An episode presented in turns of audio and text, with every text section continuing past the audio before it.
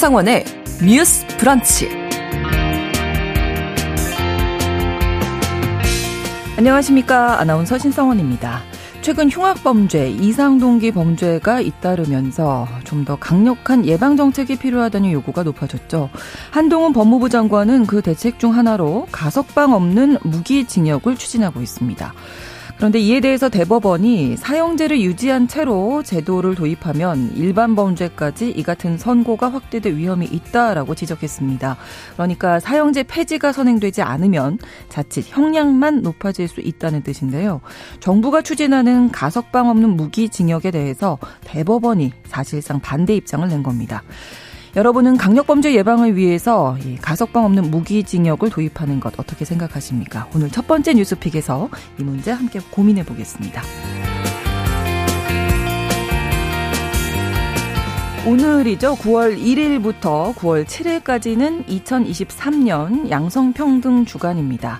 2015년 7월 양성평등 기본법이 시행되면서 이제 우리 사회는 본격적으로 여성과 남성이 동등한 권리와 책임을 묻는 사회를 만들어가기로 했고요. 우리나라 최초의 여성 인권 선언문인 여권 통문이 발표된 9월 1일을 기념하기 위해서 이로부터 일주일간을 양성 평등 주간으로 정했습니다. 오늘 브런치 초대석에서는 한국 여성단체 협의회 허명 회장과 함께 우리 사회의 양성 평등은 어디까지 왔는지 다양한 이야기 나눠보겠습니다. 9월 1일 금요일 뉴스 브런치 문을 엽니다.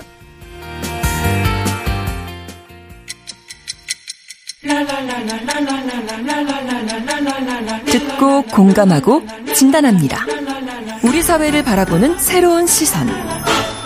신성원의 뉴스 브런치 뉴스 pick. 뉴스 브런치 청취자 여러분과 함께 소통하며 만들어갑니다. 실시간으로 유튜브로 어, 보실 수 있고요. 여러분 의견도 기다리고 있습니다. 짧은 문자 50원, 긴 문자 100원이 드는 sharp 9730, 우물정 9730번으로 의견 보내실 수 있고요. 또 라디오와 콩 앱으로도 많이 참여해 주시기 바랍니다. 금요일의 뉴스 pick은 장윤미 변호사, 한겨레 신문 박다해 기자 두 분과 함께합니다. 어서 오세요. 네, 안녕하세요. 네, 안녕하세요. 자, 9월 첫날이다 보니까 아, 네. 바로 공기가 좀 약간 그렇죠. 바뀐. 아침 네. 저녁으로 굉장히 선선해져서 네. 아, 이 무더위도 이제는 가시는구나 음, 이런 생각이 정말 체감이 됩니다. 네. 가지 않을 줄 알았던. 어제 저녁에 저 긴팔 하나 걸치고 나왔거든요. 아, 그러군요. 네. 예. 좀 9월 첫날 또 이렇게 새로운 기분으로 하게 되는데 자, 첫 번째 뉴스픽이 정부가 가석방 없는 무기징역 도입을 추진하겠다 밝혔는데 한동훈 법무부 장관, 한독수 국무총리가 이렇게 밝혔죠. 네, 네, 맞습니다. 이 최근에 너무 잘 아시다시피 뭐 사실 전국 각지에서 흉악 범죄들이 있었고 네. 특히 서울과 경기 분당에서 무차별 범죄라고 하죠. 그래서 음. 정말 지나가는 시민을 상대로 이제 흉기를 들이밀거나 뭐 이제 그 차로 지, 그 도로에 이제 진입해서 사망하신 음. 사건들이 좀 있 었고요. 이제 이런 범죄가 좀 잇따르다 보니까 이제 사실 근데 이 사건이 있고 나서도 이제 사람들이 어떤 경각심을 가진다기보다는 칼 뿌린 예고글이 정말 많이 올라왔어요. 아, 그러다 보니까 이제 시민분들께서는 당연히 두려울 수밖에 없는 상황이고 사실 저도 어제 그 뉴스를 봤는데 청주에서 네. 전자발찌를 차고 이미 다섯 명을 성범 다섯 명 상대 성범죄를 저질러서 10년 동안 출소하고 나왔는데 나오고 얼마 안 돼서 또 성범죄를 아. 저질러서 그런 사건이 이제 이런 사건들이 반복되는 걸 보면 이제 네. 시민분들께서는 당연히 처벌이 너무 약하다. 그렇죠. 이렇게 생각을 하실 수밖에 없고 이런 여론들이 좀 높아지고 하니까 가석방 없는 무기징역을 추진한다라는 게 음. 이제 정부 차원에서 좀 공식화되고 있는 그런 음. 모양새입니다. 그래서 네. 사실 최근에 저 법무부가 실제로 가석방 없는 무기징역형을 이제 입법 예고를 했고요. 네. 처음에는 초반에 이제 이런 얘기를 꺼낼 때는 한동훈 장관이 어 이제 범 그러니까 지금 현재 헌재에서 사형제 폐지 여부를 논의를 그러니까 그 위헌 여부를 논의를 하고 있는데 네. 그게 결정이 나면 아마 도입 여부를 검토하겠다 정도로 하다가 이제 이런 범죄들이 계속 잇따르면서 헌재 논의와 상관없이 헌법재판소 논의와 상관이 없이 우리는 이거를 좀 공식화하겠다 신설하는 방안을 검토하겠다라고 이제 밝혔어요. 근데 네. 이제 사실 이제 가석방 없는 무기징역이라는 게 되게 그러니까 이번에 처음 나온 얘기는 아니에요. 되게 음. 오래 그 우리가 사용제 폐지 논의도 굉장히 오랫동안 그렇죠. 하고 있는 국가이고 네, 네. 그러다 보니까 사용제 폐지를 얘기를 하면서 음. 사용 우리가 사용을 집행하지는 않지만 그 대신에 우리가 현재 무기징역형보다는 조금 높은 음. 그런 걸 대체 형벌을 만들자라는 차원에서 굉장히 같이 논의가 음. 되었던 게 이제 가석방 없는 무기징역이고 네. 근데 다른 점은 있어요. 그동안은 이제 사형제를 폐지하는 거를 대신에 그 음. 차원에서 이제 음. 가석방 없는 무기징역을 얘기를 한다면 네. 사실 한동훈 장관이 이번에 얘기한 거 법무부가 얘기한 거를 보면 사실 이제 미국 등 미국처럼 가, 미국의 일부 주에서는 가석방 없는 무기징역형이 있거든요. 근데 사형제와 병존하고 있다. 그러니까 같이 사형제도 음. 있고 무, 가석방 없는 무기징역도 있다. 그렇기 때문에 요거를 같이 존치하는 방안을 우리는 검토를 하겠다라고 음. 밝힌 상태입니다. 네. 그래서 어 지금처럼 뭐 이전까지 논의되었던 것처럼 사형제를 대체하는 차원이 아니라 말 그대로 우리가 이제 어떤 이런 흉악 범죄 가해자에 대한 처벌 수위를 높이자, 형량을 더 높여 주자라는 의미에서 좀 논의가 진행되고 음. 있다는 게 차이점이라면 차이점이라고 할 수 있을 것 네. 같아요. 네. 게다가 그 성남에서 벌어진 최원종 사건 희생자시죠. 네. 고 김혜빈 씨 친구들이 맞습니다. 가석방 없는 종신형을 도입해달라 이런 서명 운동 네. 하고 있다고요. 아 이게 참 마음이 아, 아픈데 네. 그 사실 그 김혜빈 씨께서 이제 돌아가시면서 이제 주변 친구분들이 무엇을 할 수 있을까 고민을 좀 많이 하신 것 같아요. 그래서 예를 들어 뭐 병원비를 모금하는 운동을 할 수도 있겠지만 우리는 조금 더 근본적인 논의를 음. 하고 싶다. 그래서 일차적으로는 사실은 그러니까 피해자 지원도 강화가 물론 돼야 하고 네. 어 우리가 어떤 그 유족분들도 또 그렇게 말씀을 하셨는데 가해자 서사를 강조한다거나 네. 가해자 인권만 챙기지 말아달라. 그리고 아. 그러려 하려면 형벌을 강화하는 게 필요하고 음. 그러면 흉악범에 대한 이런 가석방 없는 종신형을 적용을 해달라라고 음. 이제 얘기를 했고 그래서 이제 그 유족분들의 허락을 받아서 서명 운동을 음. 벌이고 있더라고요. 그래서 네. 또 관심 있는 분들도 찾아보셔도 좋을 것 같습니다. 네. 네. 근데 이게 이제 앞서서 저희가 법무부 장관이 이야기했던 거는 가석방 없는 무기징역. 네. 이분들이 말씀하신 건 가석방 없는 종신형 이렇게 돼 네, 네. 있거든요. 무기징역과 예. 종신 같다고 봐도 되나요? 막 이게 혼용돼서 쓰이는 것 같은데 정확하게 법적으로 기한을 정하지 않고 징역형을 선고하는 건 무기징역이라고 하는데요. 아마 언론에서 종신형이라고 하는 건 아예 출소 자체의 가능성을 막는 이런 무기징역 기간을 아. 정하지 않는 징역형의 의미로 좀 더 많이 쓰는 것 같습니다. 네. 왜냐하면요 무기징역은요 형법에 적시가 된 형벌의 한 형태입니다. 우리 음. 사형제도 갖고 있고요. 네. 그 다음에 징역형, 금고형, 벌금형 이렇게 나뉘게 되는데 이 징역형의 경우 무기와 유기로 나뉘는 그런 개념입니다. 그런데 네. 형법에 보면 무기징역은 가석방이 가능하도록 돼 있어요. 음. 단 조건이 있습니다. 20년 이상의 어떤 수감 생활을 해야 돼요. 그 네. 이후에 어 굉장히 수감 태도가 좋았다, 모범적이었다라고 하면 가석방 대상이 되는 겁니다. 음. 그런데 이게 어떤 또 문제가 있냐면요. 유기징역형 같은 경우에도 당연히 가석방 대상이 될 수 있거든요. 네. 근데 유기징역형은 본인이 선고받은 형의 3분의 1 이상을 살아야 돼요. 음. 그러니까 오히려 40년형을 받았다. 지금 40년형 선고도 가능하거든요. 네, 네. 그러면 다만 10년 이상의 자녀형이 남아 있어야 돼요. 그러니까 40년형을 아. 받으면 30년을 살아야 되는 거예요. 네, 네. 10년은 남기면 안 되니까요. 음. 그러면 무기징역형을 선고받은 사람은 20년 지나면 가석방 대상이 되고 아, 오히려 유기징역형을 받은 어, 예, 그런 또 길어지는. 예, 언밸런스한 문제도 음. 제기가 되고 있어서요. 이 부분에 대해서는 어떻게든 좀 제도적인 개선 그리고 법적 손질 필요하다는 의견이 많이 나오는 것 같습니다. 자, 그럼 무기징역이라는 이 형벌은 어느 정도의 음. 범죄를 저질렀을 때 내려지는 건지? 예, 보면 사형 제도가 있기는 하지만 두 차례나 헌법재판소로 갔거든요. 음. 위헌 여부에 대해서 음. 헌법재판소가 다 합헌이라고 했습니다. 그렇지만 97년 음. 이후에는 전혀 집행이, 집행이 되지 않기 때문에 음. 굉장히 무기징역을 실무에서 더 사형을 과거 같으면 선고하더라도 무기징역형을 선고하는 경우들이 있는데요. 네. 이를테면 노원 세모녀 살인 사건 무기징역형을 아, 그렇죠. 받았습니다. 그렇죠. 그리고 아닌 듯이라고 기억하시는 네. 분들 많으실 거예요. 대단히 잔혹했습니다. 음. 본인이요.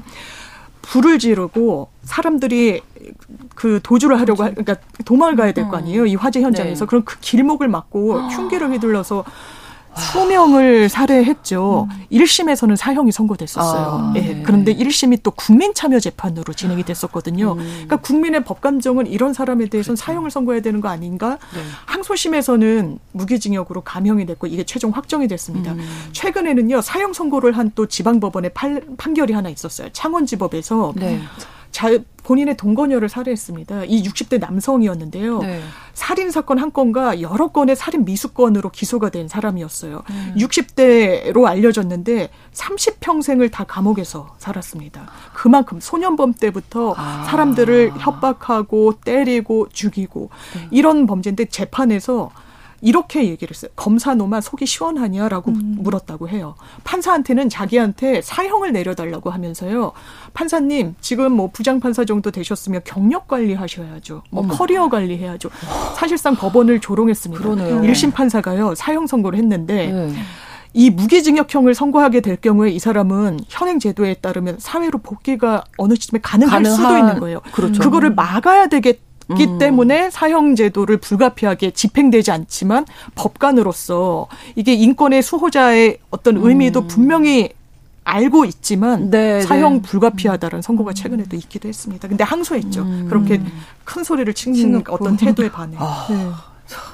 이러면 또 이제 분노하게 될 수밖에 없죠. 네. 저희 더 어떻게 네. 말씀을 드려야 될지 네. 모르겠는데 네. 그러면 실제로 무기징역 받았는데 가석방된 사례를 좀 알려주실까요? 아, 네, 그런 사례들이 실제로 있죠. 왜냐하면 네. 제도가 그렇기 때문에 네, 그런데요. 제가 주변 변호사님들한테도 물어봤어요. 근데 케이스를 정확히 알고 계시거나 기사화가 구체적으로 된 적은 없는데 음. 이를테면 이 수형자들이 어떻게 태도로 이 감옥에 갇혀 있느냐. 네. 특히 이춘재 같은 경우는 아, 네, 네. 진범으로 잡힌 거 아니, 그, 예, 화성 아니겠습니까? 네. 그런데 본인이 무기징역형을 선고받았는데도 엄청 음. 열심히 안에서 성실하게 음. 생활을 한다는 거예요. 네. 가석방을 노렸다 이렇게 아. 보여지는 부분이 있죠. 그렇죠. 그렇다면 이게 사회로 복귀했을 때 시민들의 안전이 어떻게 담보될 것인가에 대한 음. 우려 두려움이 좀 음. 있는 것 같습니다. 네.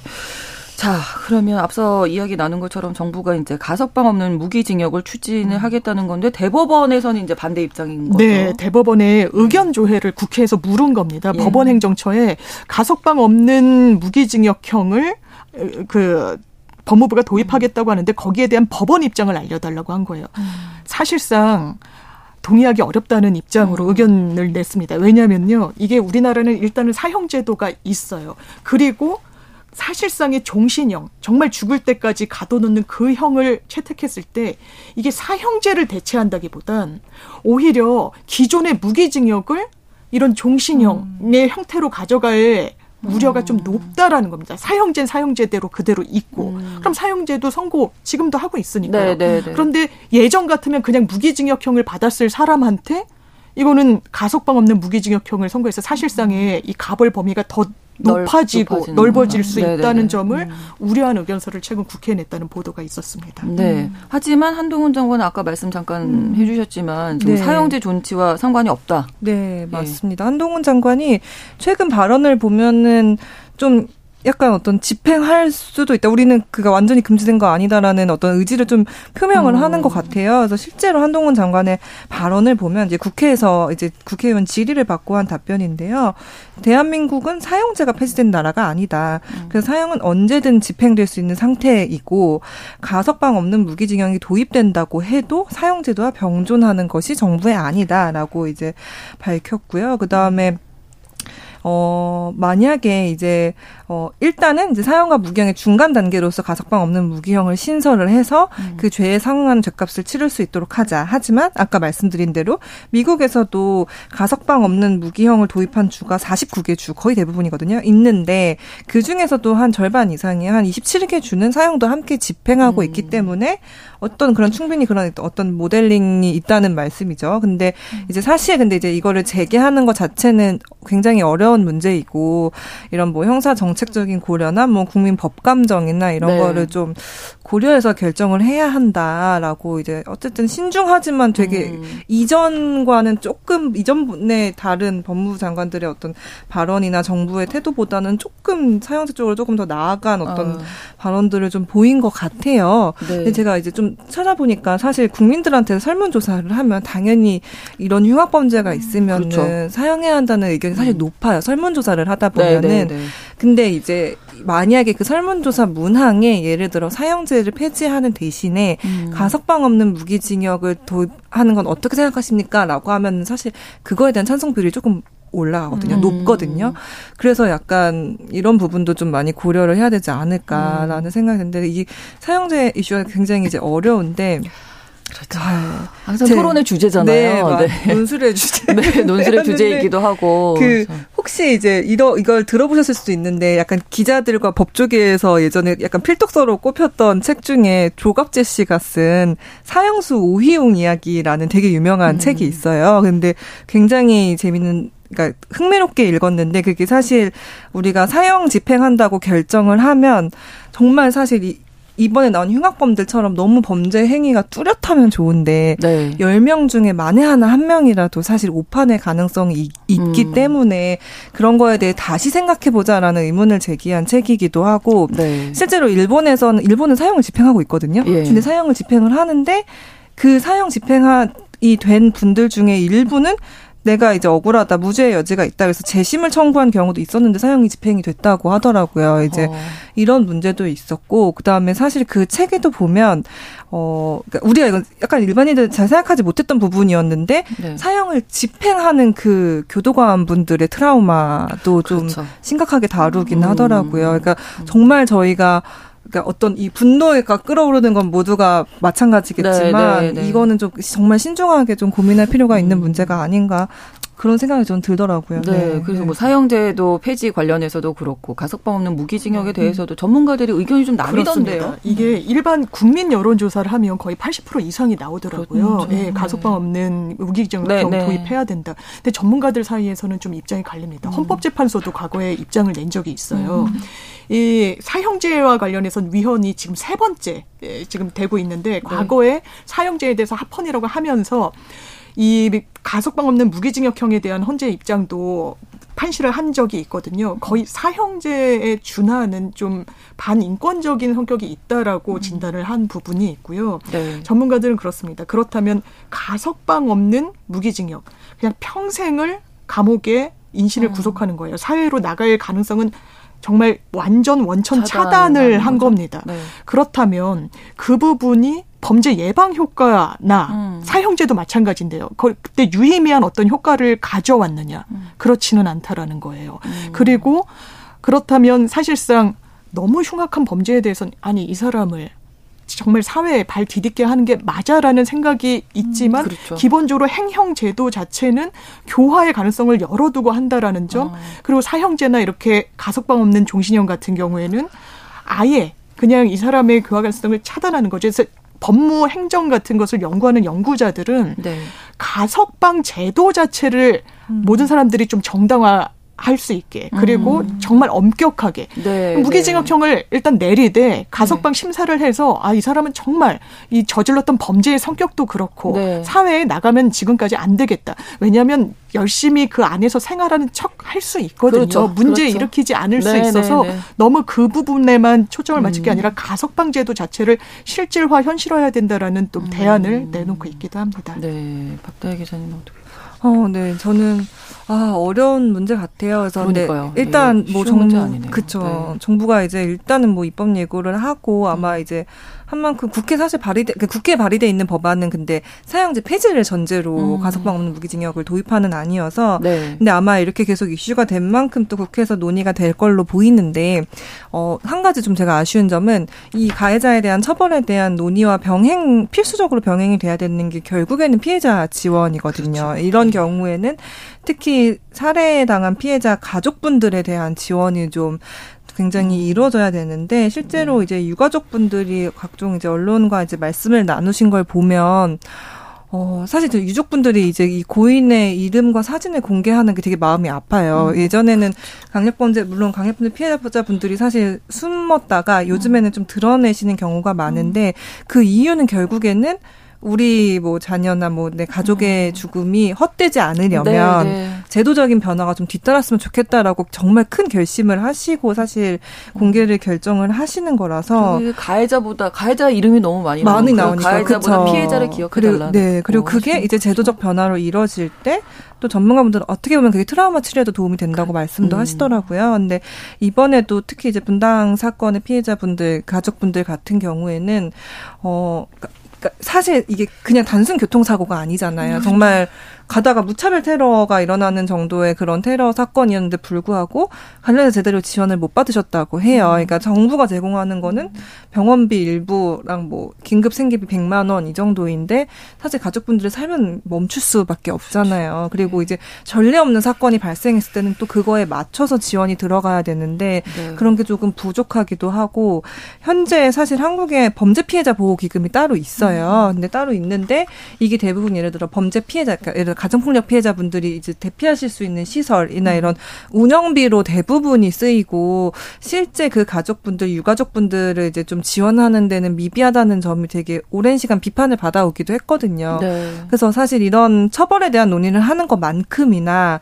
이런 우리나라의 범죄 피해자 보호 제도가 어떻게 좀 진행이 음, 되고 있고 이거를 그렇죠. 어떤 면에서 정말 유가족분들이 우리가 늘 사실 이태원 참사도 마찬가지인데 유가족분들이 늘 정부와 왜 소통이 안 되냐 이런 답답함을 많이 호소를 하시잖아요. 그래서 그분들이 좀 실감할 수 있는 피해자 지원 제도를 강화하는 방안 음. 이것도 좀 같이 논의가 되면 좋겠다 이런 생각이 좀 많이 들더라고요. 음, 네.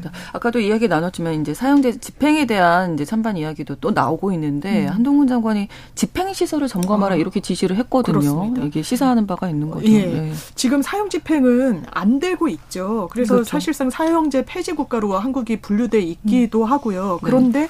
사형 집행 시설이 전국에 서울구치소를 비롯해서 한 네 군데 있다라고 해요. 음. 이제 교도소, 구치소 중에 이 집행 시설이 아직까지 남아 있는데 정비를 하라고 했다는 건 의미가 있는 겁니다. 사형제를 부활시키겠다라는 의미보다는 음. 이제 법무부 측에서도 음. 이거는 하나의 예고 성격이다. 그러니까 음. 범죄에 대한 예방 성격으로 이 부분을 정부에서 사형제가 여전히 어쨌든 법적으로는 남아 있는 상황에서 집행 시설도 언젠가는 또 사용을 할 음. 수도 있을 음. 수 있다라는 음. 신호를 어쨌든 제도는 있으니까 예, 범죄자들에게 음. 좀 보내는 그런 메시지 성격이 더 강한 것 같습니다. 그렇습니다. 자, 정부가 추진하는 가석방 없는 무기징역 도입이 실제로 그러면 음. 이루어지려면 네네. 지금 어떤 절차들이 일단 지금 세 번째 헌법재판소에 음. 가 있습니다. 사형제도는 그러면 그게 여부가. 폐지되는 네. 거와 연동해 가지고 아마 논의가 진행될 것 같아요. 네. 그리고 무기징역형을 아예 가석방이 없도록 하겠다라고 하려면요 법이 바뀌어야 됩니다. 형법이 음. 바뀌어야 돼요. 형법에 아까 말씀드린 대로 사형, 징역, 금고, 벌금 이렇게 음. 딱이 적시가 돼 있기 때문에요. 이런 처벌의 구조를 가져가기 위해서는 법이 바뀌어야 되는 부분이 있고 또 뭐 공청회 이런 부분에 국민들 의견을 수렴할 그런 음. 어, 과정을 거쳐야 될 것 같습니다. 네, 좀 충분한 논의가 있어야 될 것 같습니다. 네. 네. 그 헌재 헌법 소원이 이제 세 번째로 들어가 있어서 근데 이게 보면은 약간 헌재도 입장이 변화해 왔거든요. 음. 이게 처음에 1999년에 처음 사용제 위헌 여부를 판단했을 때는 네. 합헌이 7이고 위헌이 2로 합헌이 음. 좀 압도적이었어요. 근데 2010년에 이제 두 번째로 했을 때는 합헌이 5 위헌이 4 이랬거든요. 음. 그러니까 좀 팽팽하죠. 그러네요. 네, 그때 당시 이제 이걸로 위헌이다라고 판단을 했던 그 재판관 분들은 아 이거는 생명권을 침해 헌법에 위반된다. 이게 음. 또 국가가 국민의 생명권을 빼앗는 건 또 다른 차원의 문제다 보니 이런 의견을 낸 것 같고요. 네. 현재 헌재 소장은 사실 2018년에 인사청문회를 할 때 가석방 없는 종신형을 전제로 음. 사형제를 폐지하는 게 좋겠다 이렇게 밝힌 음. 적이 있어서 네. 뭐 헌재 그 판결도 좀 귀추를 주목해봐야 음. 되지 않을까라는 음. 생각이 좀 듭니다. 네, 아무튼 네. 강력범죄, 흉악범죄가 최근에 잇따르고 있기 때문에 음. 국민들, 시민들은 이제 처벌이 더 강화돼야 된다 이런 맞습니다. 네. 감정이 네. 있기는 하지만. 있지만 어쨌든 이 부분에 대해서는 좀 충분히 논의가 있어야 하겠다. 그리고 앞으로 어떻게 될지 좀 지켜봐야 되겠습니다. 자, 첫 번째 뉴스픽 마무리하고요. 두 번째 뉴스픽 아동학대에 대한 이야기 나눠볼 텐데 어제 보건복지부에서 2022년 아동학대 연차 보고서 발간했습니다. 어, 잠깐만 뭐 어느 정도 아동 학대가 늘었는지 네 지난해 기준으로 이제 조사한 게 발표가 됐는데 살펴보니까 네. 지난해 네. 아동 학대로 한 4만 건 정도가 신고가 접수됐는데 네. 그중 실제 학대는 한 2만 8천 건 음. 정도 돼요. 음. 2만 7,971건이고 네. 이 중에 실제로 학대로 사망한 아동이 50명에 달합니다. 네. 굉장히 많죠. 네. 계속 줄지 않고 늘어나고 있다는 게 걱정인데요. 음. 잠시 후에 이 이야기 2부에서 이어가겠습니다. 11시 30분부터 일부 지역에서는 해당 지역 방송 보내드리겠습니다.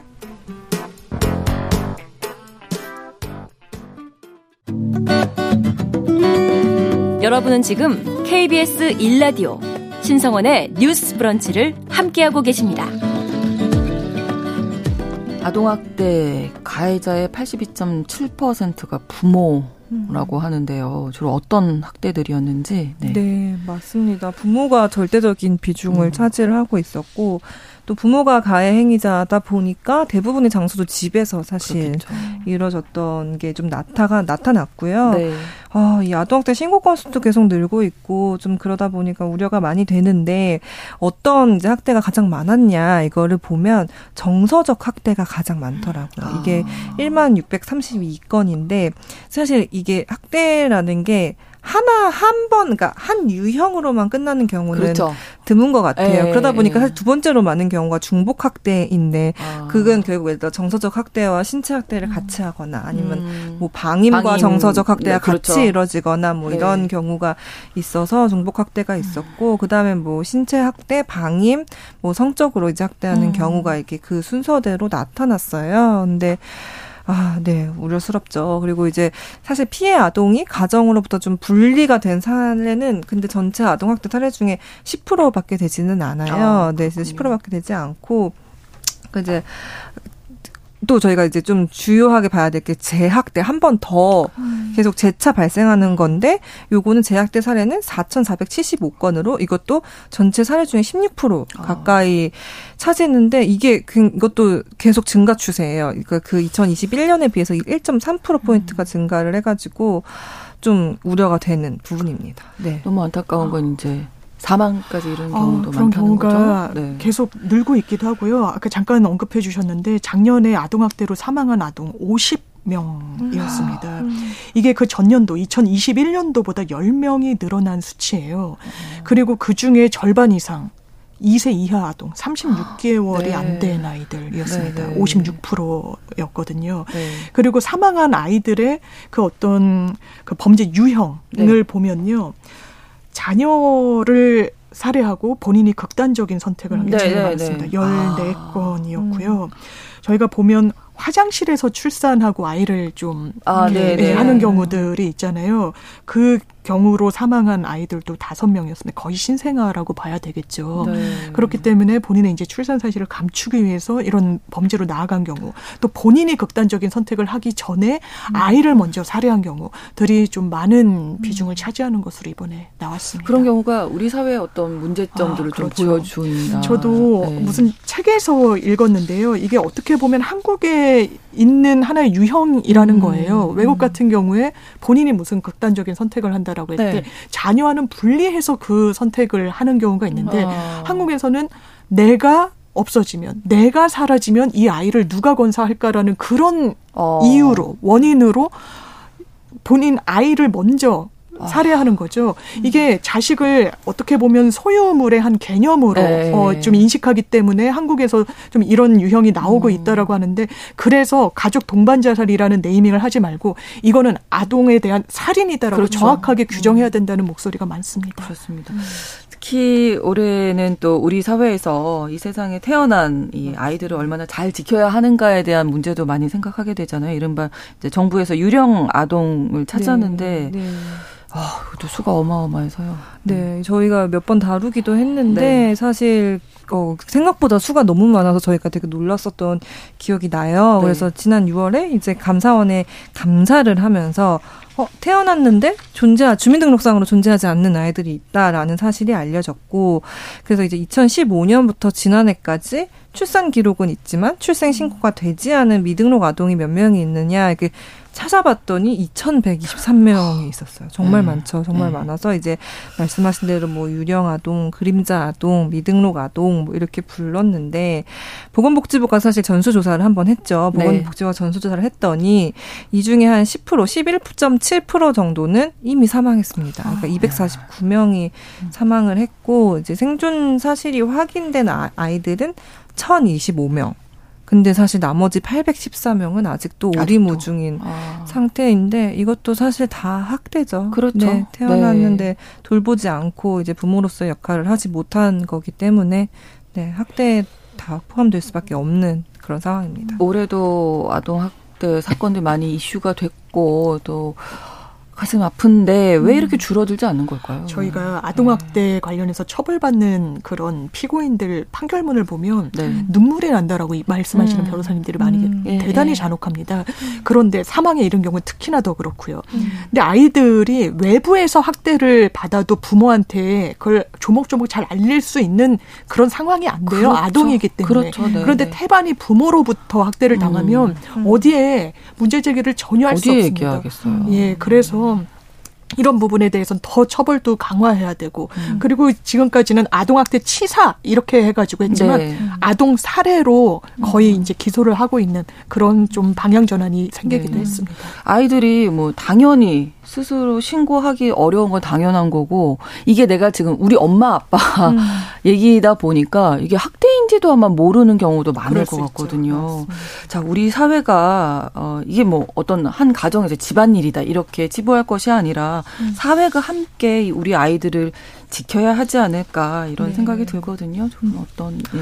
맞습니다. 그리고 저는 특히 우리가 이제 아동 학대 중에서도 좀 살펴봐야 되는 지점이 있는데 영아를 살해한 특히 네. 신생아 네. 아까 화장실에서 이제 낳고 유기하는 음. 경우를 말씀해 주셨는데 그렇게 신생아를 살해한 경우는 조금 더 자세하게 살펴봐야 된다고 생각을 해요.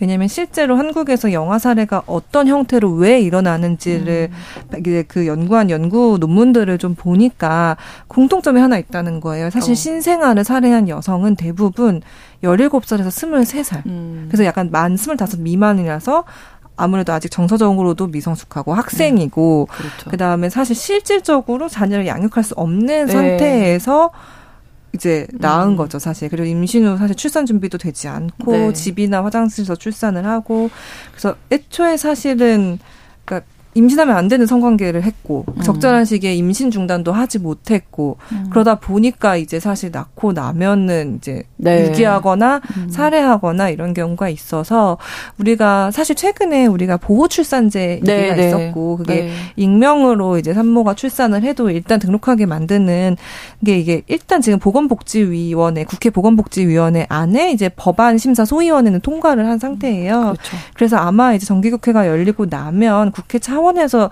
통과가 되지 않을까라는 이제 예상이 되는데 그런 보호출산제 뭐 같은 논의만큼이나 우리가 사실 임신 중단에 대한 논의도 좀 같이 음. 이루어졌으면 여전히 우리가 낙태죄 폐지가 됐는데도 불구하고 계속 이런 이렇게 이런 영화 사례가 지속적으로 발생할 수밖에 없는 영역이 사실 대책이 완전히 공백 상태인 그렇죠. 걸로 계속 네네. 유지가 되고 있거든요. 음. 그래서 조금 이런 부분에 대한 논의도 사실 더 이상 국회의원들의 책임을 반기하지 말고 음. 국회가 했어야 하는데 안 하고 있는 거거든요. 그래서 네. 이런 사실 영화를 실제로 아이를 키울 수 없는 환경에 처하게 된 부모라면 네. 빠른 시일 내에 아이가 더 자라기 전에 음. 임신 중단에 대한 방법을 합법적으로 검토할 수 있게 하는 방안도 같이 논의가 되면 좋겠다. 그렇습니다. 이 부분이 전혀 논의가 되지 않고 있다는 네. 걸좀 한 번 더 말씀드리고 싶어요. 네, 네. 장유미 변호사님. 네. 네. 제도적인 개선이 분명히 필요해 보이는 부분이 있습니다. 음. 아까도 사망한 아동들의 절반 이상이 2세 이하였잖아요. 네. 그렇기 때문에 정부에서도 2세 이하 아동 조기 발견할 수 있도록 첫 건강검진 사업이라는 게 있는데 이걸 좀 음. 확대하겠다. 네. 그리고 지금도 짚어주셨지만 보호출산제 관련 상임위 통과했지만 이거 입법화 분명히 돼야 될 겁니다. 음. 왜냐면 한쪽짜리라는 반응들이 많이 나왔죠. 출생통보제 의료기관에서 임신하여서 출산한 여성에 대해서 아이가 누락되지 않도록 음. 의무를 부과했는데 그런 병원을 안 갈 수 있습니다. 그렇죠. 여성들이 음. 그렇기 네. 때문에 익명으로 보호받으면서 출산을 병원에서도 의료기관에서도 할 수 있는 그런 제도적인 장치도 뭐 국회가 속도를 내야겠습니다. 네, 금요일에 뉴스픽 마무리합니다. 장윤미 변호사, 한겨레 신문 박다혜 기자 두 분과 함께했습니다. 고맙습니다. 감사합니다. 감사합니다. 신성원의 뉴스 브런치는 여러분과 함께합니다. 짧은 문자 50원, 긴 문자 100원이들은 9730. 무료인 콩앱과 일라디오 유튜브를 통해 참여해주세요.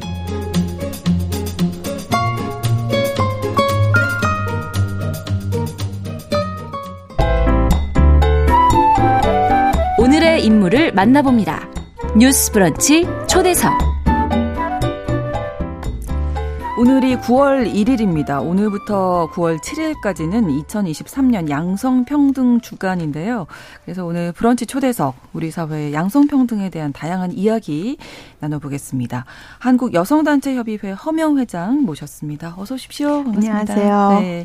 자, 일단 한국 여성단체협의회 어떤 분들이 계신지 어떤 일을 하시는지 좀 짧게 소개 부탁드릴게요. 네, 저희 한국 여성단체협의회는 어, 1959년에 우리나라에서 처음으로 여성에 대한 부당한 차별 철폐, 그다음에 여권 신장 이런 것들 위해서 단체 여성 단체들이 협의체로 설립되었습니다. 네. 그래서 지난 60년간 여권 신장, 여성의 사회적 지위 향상, 여성 능력 개발, 또 여성 권익 옹호를 위해서 노력하고 있는데 저희 네. 여성단체 협의회는 어, 현재 54개 회원단체 그리고 네. 17개 시도 여성단체 협의회 전국 500만 회원으로 구성된 우리나라의 대표적인 여성단체입니다. 네. 그리고 어느 분들이 계시 어느 단체들이 들어있나 제가 몇 단체만 소개를 해드리면 네. 대한영양사협회, 대한기독교 여자 절제회, 대한미용사회 중앙회, 한국여학사협회, 간호조무 간호사협회, 간호협회, PPW 한국연맹,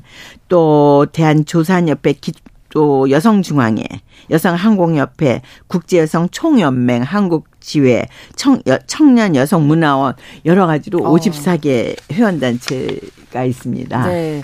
마침 또 오늘부터가 양성평등 주간인데요. 일주일 동안 일단 양성평등 기본법이 있잖아요. 이 네네. 법을 모르시는 분들도 계실 것 같아서 그렇죠. 좀 설명 부탁드릴게요. 네. 네. 네, 그렇겠습니다. 이 법은 지난 2015년 7월에 이제 개정이 됐어요. 이 전에는 여성발전 기본법이라고 되어 있었습니다. 아, 그런데 왜 개정이 되었느냐 하는 취지는 정치, 경제, 사회, 문화의 모든 영역에서 양성평등을 실현하는 것을 목적으로 한다고 규정이 되어 있습니다. 우리 헌법에도 명시되어 있는 내용입니다. 그래서 이 양성평등법은 국제사회의 여론을 반영한 결실이기도 해요. 사실은 유엔의 주체로 1995년에 베이징에서 열린 세계 여성대회에서 북경 여성 행동 강령이라는 것이 채택되었습니다. 네. 이 결의안이 어, 국제사회 의 양성평등이 얼마나 중요하고 필요한지를 어, 보여주고 있습니다. 네. 네. 양성평등 중과는 왜 있는 건가요? 이게 딱 이렇게 명명한 이유가 있을 텐데. 네, 어, 양성평등 기본법 제 38조에 보면 네. 양성평등 실현을 촉진하기 위해서 매년 3월 8일은 세계 여성의 날로 하고 네. 1년 중 1주간은 양성평등 주간으로 한다고 아, 명시되어 있습니다. 그렇군요. 그래서 네. 이것이 이제 양성평등 주간이 9월 1일부터 7일까지 네. 일주일 돼 있고 이는 성 성별에 의한 차별 없는 평등한 사회를 만들기 위한 법으로 법으로 지정된 기념 주간입니다. 네, 양성 평등에 대해서 우리가 다시 한번 좀 생각을 해보자 이런 취지일 텐데요. 네 네. 자, 양성평등 기본법이 시행된 지 8년째가 됐는데 법 개정된 이후에 좀 눈으로 보이는 어떤 효과 변화가 있다면 어떤 걸 들을 수 예, 있을까요? 제가 보는 면에서는 우리가 아직도 어 우리나라가 OECD 국가 중은 최하이지만 네. 성별 임금 격차 면에서 68%밖에 안 돼요. 여성이 남성에 비해서. 하지만 이 기업체에서의 인식의 변화를 제가 느낄 수 있었으며 그다음에 여성들에 대한 인격적인 존중 의식 네. 이게 우리 사회에 확산되고 있는 걸 볼 수 있겠습니다. 또한 여성들이 직업관이 다양해졌어요. 네, 예전하고 네. 비해서. 네. 그리고 우리 여성들이 이거는 사실은 자아의식이 강화된 것이 아닌가 그렇게 음. 생각이 됩니다. 네. 자, 올해 초에 여성가족부가 제3차 양성평등정책 기본 계획을 발표했습니다. 여기에 어, 담긴 내용을 보면 향후 5년 동안 어떻게 방, 어, 정책을 추진할 것인지 그 방향을 알 수 있을 텐데 어떤 정책이 좀 눈에 띄시던가요? 저는 이걸 보면서 어 우리 저 윤석열 정부가 발표한 기본 계획에서 제가 눈여겨 본 점은 네. 그 3대 목표와 5대 과제였습니다. 음. 이걸 보면은 3대 목표는 첫째가 함께 일하고 돌보는 환경을 조성하자. 둘째가 안전과 건강권 승진. 이제 물론 여성들이 아동과 여성들. 네. 그리고 셋째는 양성평등 기반의 확산. 이것이었습니다. 네. 또한 5대 과제는 첫째가 공정하고 양성평등한 노동 환경의 조성. 그다음에 두 번째가 모두를 위한 돌봄 안정망 구축. 세 번째가 폭력 피해 지원과 성인지적 건강권 보장. 그다음에 네 번째가 남녀가 상생하는 양성평등 문화 확산 그리고 마지막으로 양성평등 정책 기반 강화였습니다. 네. 이들 목표를 제가 이렇게 보면서 이것이야말로 정말 따뜻한 동행 우리가 행복한 양성평등 사회를 모두가 행복한 양성평등 음. 사회를 잘 반영하고 있다고 제가 네. 그렇게 봤습니다. 이렇게 목표와 과제대로만 가주면 참 좋겠는데요. 실질적으로 이제 현장에서 여전히 평등하지 못하다 이런 지표들이 나오고 있어서 많이 잘 달라졌다고는 하지만요. 예. 그렇죠. 이 부분 한번 짚어주실까요? 예. 제가 조금 전에도 설명드렸지만 우선 여성 임금이 남성 임금에 아직도 68%밖에 그렇죠. 안 되는 것. 네. 그다음에 또 가사 노동의 문제점에서 음. 보면 이제 예를 들면 어 남녀가 38세 정도가 되면 가장 많은 가사 노동을 하게 돼요. 이제 네. 애들도 크고 아이도 있고, 애, 이 아이도 예, 있고 예, 예. 그럴 때 이걸 이제 돈으로 한 사람 시간보다 돈으로 한 사람이면 여성은 1,848만 원치 일을 하고 네. 남성은 259만 원치의 가사 노동을 너무 한다고. 차이가 많이 났는데요. 예, 그러니까 여성이 남성보다 7배가 음. 어, 높았습니다. 네. 또한 저희 여협에서 지난번에 자체 조사를 한번 설문 조사를 해 봤어요. 네. 그랬더니 서울 시민 500명을 대상으로 저희가 설문 조사를 했는데. 남녀 네. 섞어 저기 함께, 함께 네. 그랬더니 81.3% 이상이 남성이 여성에 비해서 우월한 지위에 있다고 어. 하는 결과가 나왔습니다. 네. 아직도 여성이 좀 유리창 청장을 깨기에는 아직도 음. 좀 힘들지 않나 그런 그렇습니다. 생각을 했습니다. 그래서 이제 아이 낳고 돌봄 때문에 일을 관두시는 분들도 많으시고 또 어, 일을 계속해야 되다 보니까 아, 난 둘째를 안 낳겠다. 첫째만 낳겠다. 아니면 임신을 포기하겠다. 뭐 이런 생각도 젊은이들이 많이 한다고 해요. 저희가 이번 주 내내 이제 이런 관련 조사를 네. 많이 소개를 해드렸는데 경력 단절 문제하고도 연결이 되잖아요. 그렇죠. 돌봄이 잘 이루어져야 할 텐데요. 사회적으로. 그렇게 글쎄 저도 그렇게 생각을 합니다. 제일 중요한 게 이제 돌봄을 네, 어떻게 네. 우리가 해결할 수 있는가. 그런데 네. 이제 20세부터 50세까지 여성 10명을 대상으로 보면 4명이 벌써 경력 단절을 경험했다고 나와요. 음. 그렇기 때문에 이 왜 그만뒀냐 직접적인 요는 물론 아이 돌봄 문제로 꼽았습니다. 네. 네. 그래서 어 현재 정부가 시행 중인 임신기 근로시간 단축제 그리고 육아기 근로시간 단축제를 여성과 남성 모두가 함께 할 수 있도록 권장하는 캠페인과 홍보를 정말 적극적으로 추진해야 된다고 생각합니다. 네. 근데 이제 최근에 남성과 여성의 육아휴직 기간을 1년에서 1년 6 6개월로 네. 연장을 네, 하고 네.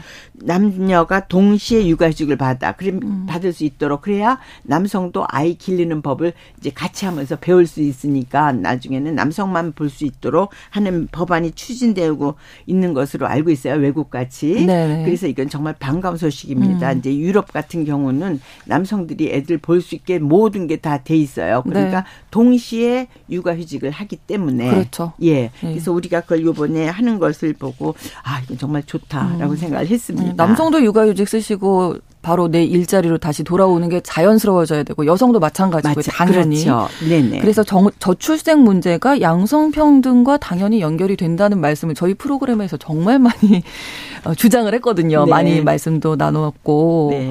이 문제도 동의를 하시죠? 네. 그렇죠. 물론 네. 연관이 있죠. 네, 당연히 네. 그다음에 여성이 가사와 육아를 주로 담당하는 것이 우리나라의 특히 현실입니다. 이런 여건에서 여성들이 출산 기피는 오히려 당연한 결과가 아닐까 그렇죠. 생각도 일도 듭니다. 해야 되는데 집에 가서 집안일도 다 해야 네. 되고 아이도 봐야 되고 그래서 여성에게는 정말 일 가정 양립이 음. 어려운 현실이지요. 그렇습니다. 그래서 제가 이 기회에 어 더한 말씀 드리자면 네. 사실은 네. 네. 젊은 여성들과 남성들이 언론에서 보듯이 젠더 갈등을 심각하게 느낀다고 저는 음. 보지 않고 있습니다. 음. 다만 이제 일일과 양 가정 양립이 힘든 거지 네. 젠더 활동으로 이거를 음. 한다는 건 저는 이거는 일부 언론과 정치인들이 이 문제를 과장하거나 음. 왜곡하여 오히려 네. 더이 젠더 활동을 만드는 부추기는 그런 인상을 음. 저는 좀 받았습니다. 네. 예, 그래서 이 저출산 문제는 사실은 여성만의 문제가 아니잖아요. 그럼요. 그러니까 이거는 네.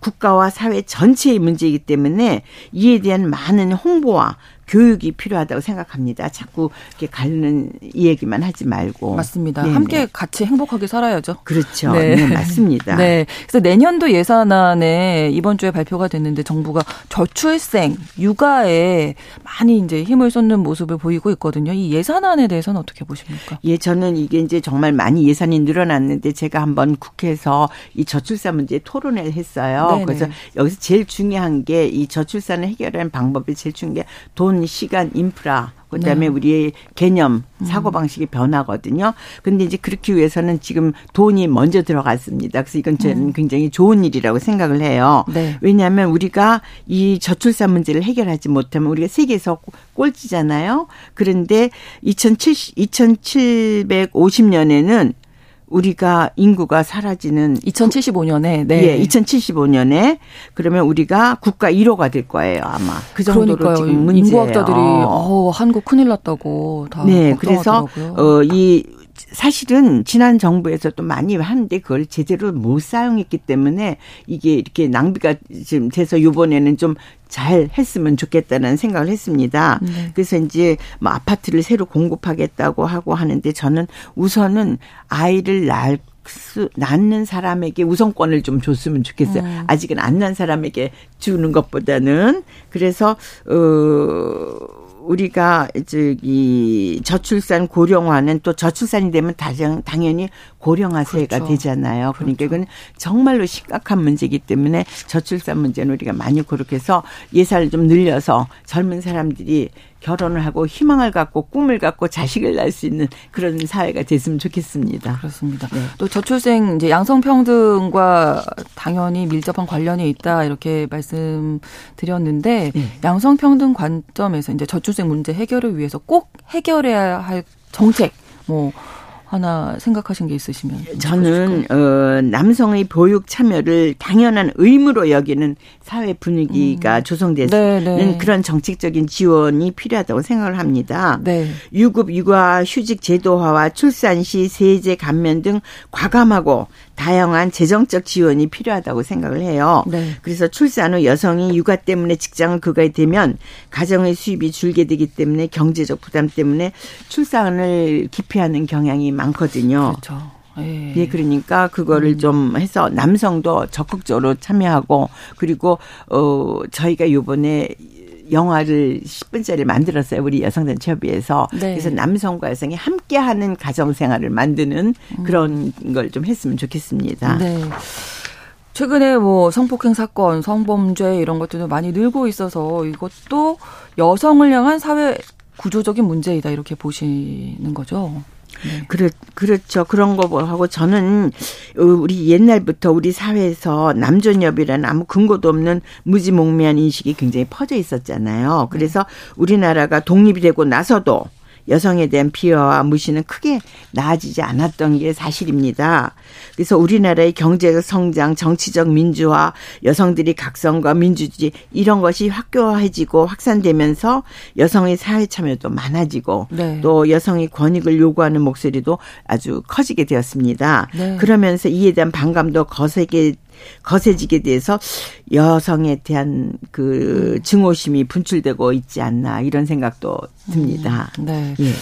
자, 우리가 많이 뭐 이제 달라져야 할 부분들이 사회 각 분야에서 많을 텐데 마지막으로 양성평등한 사회를 위해서 꼭 남기고 싶은 말씀 있으시면. 네. 저는 어 서로를 이해하고 인정하는 사회 분위기 조성이 중요하다고 생각을 그렇죠. 합니다. 네, 네. 예. 남을 인정한다는 것은 사실은 자기를 낮춘다는 것은 아니거든요. 그럼요. 네. 네. 그러니까 공정하지 못한 일에 대해서는 공정하지 않다고 말을 할수 음. 있어야 한다고 저는 생각을 합니다. 네. 그리고 저는 이제 다산 정약용 선생님의 말씀을 잘 이용, 인용을 하는데 항상 사실을 추구하고 실용을 지향하면 우리 사회의 부조리와 폐습은 대부분 제거될 거라고 생각을 합니다. 그렇게 그렇게 되면 우리 양성평등한 정말 편안한 사회. 음. 그래서 저희 한국 여성단체협의회는 우리 사회 곳곳에서 발생하는 여성에 대한 부당한 상황에 대해서는 정말 분명히 음. 입장을 바뀔 것입니다. 네. 네. 양성 평등한 사회를 위해서 좀 많이 애써 주시기 바랍니다. 아이, 감사합니다. 네. 열심히 노력하겠습니다. 네. 오늘 브런치 초대석 한국 여성단체 협의회 허명 회장님 말씀 들어봤습니다. 고맙습니다. 네. 감사합니다. 오늘 끝곡으로 나연선의 아름다운 사람 남겨드립니다. 신성원의 뉴스 브런치 9월 1일 금요일 순서 마치고요. 저는 돌아오는 월요일 오전 11시 5분에 다시 찾아오겠습니다. 고맙습니다.